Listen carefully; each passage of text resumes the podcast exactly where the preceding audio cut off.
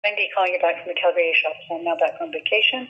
And I did actually just this morning get an email relating to the decision about acupuncture. So it, the acupuncture was denied, and I'm just going to read to you what the decision says. It says this request is denied as the medical professional indicated that it is not essential to treat the client's medical condition. Acupuncture is not typically approved as a standalone treatment as well. Physio might be a better starting point for him to have this covered. Okay, so that's basically the um, decision on acupuncture. All right, so better route to go with um, physio, and perhaps uh, if you were doing physio and maybe acupuncture to supplement that, they may approve it that way, but not as a standalone treatment.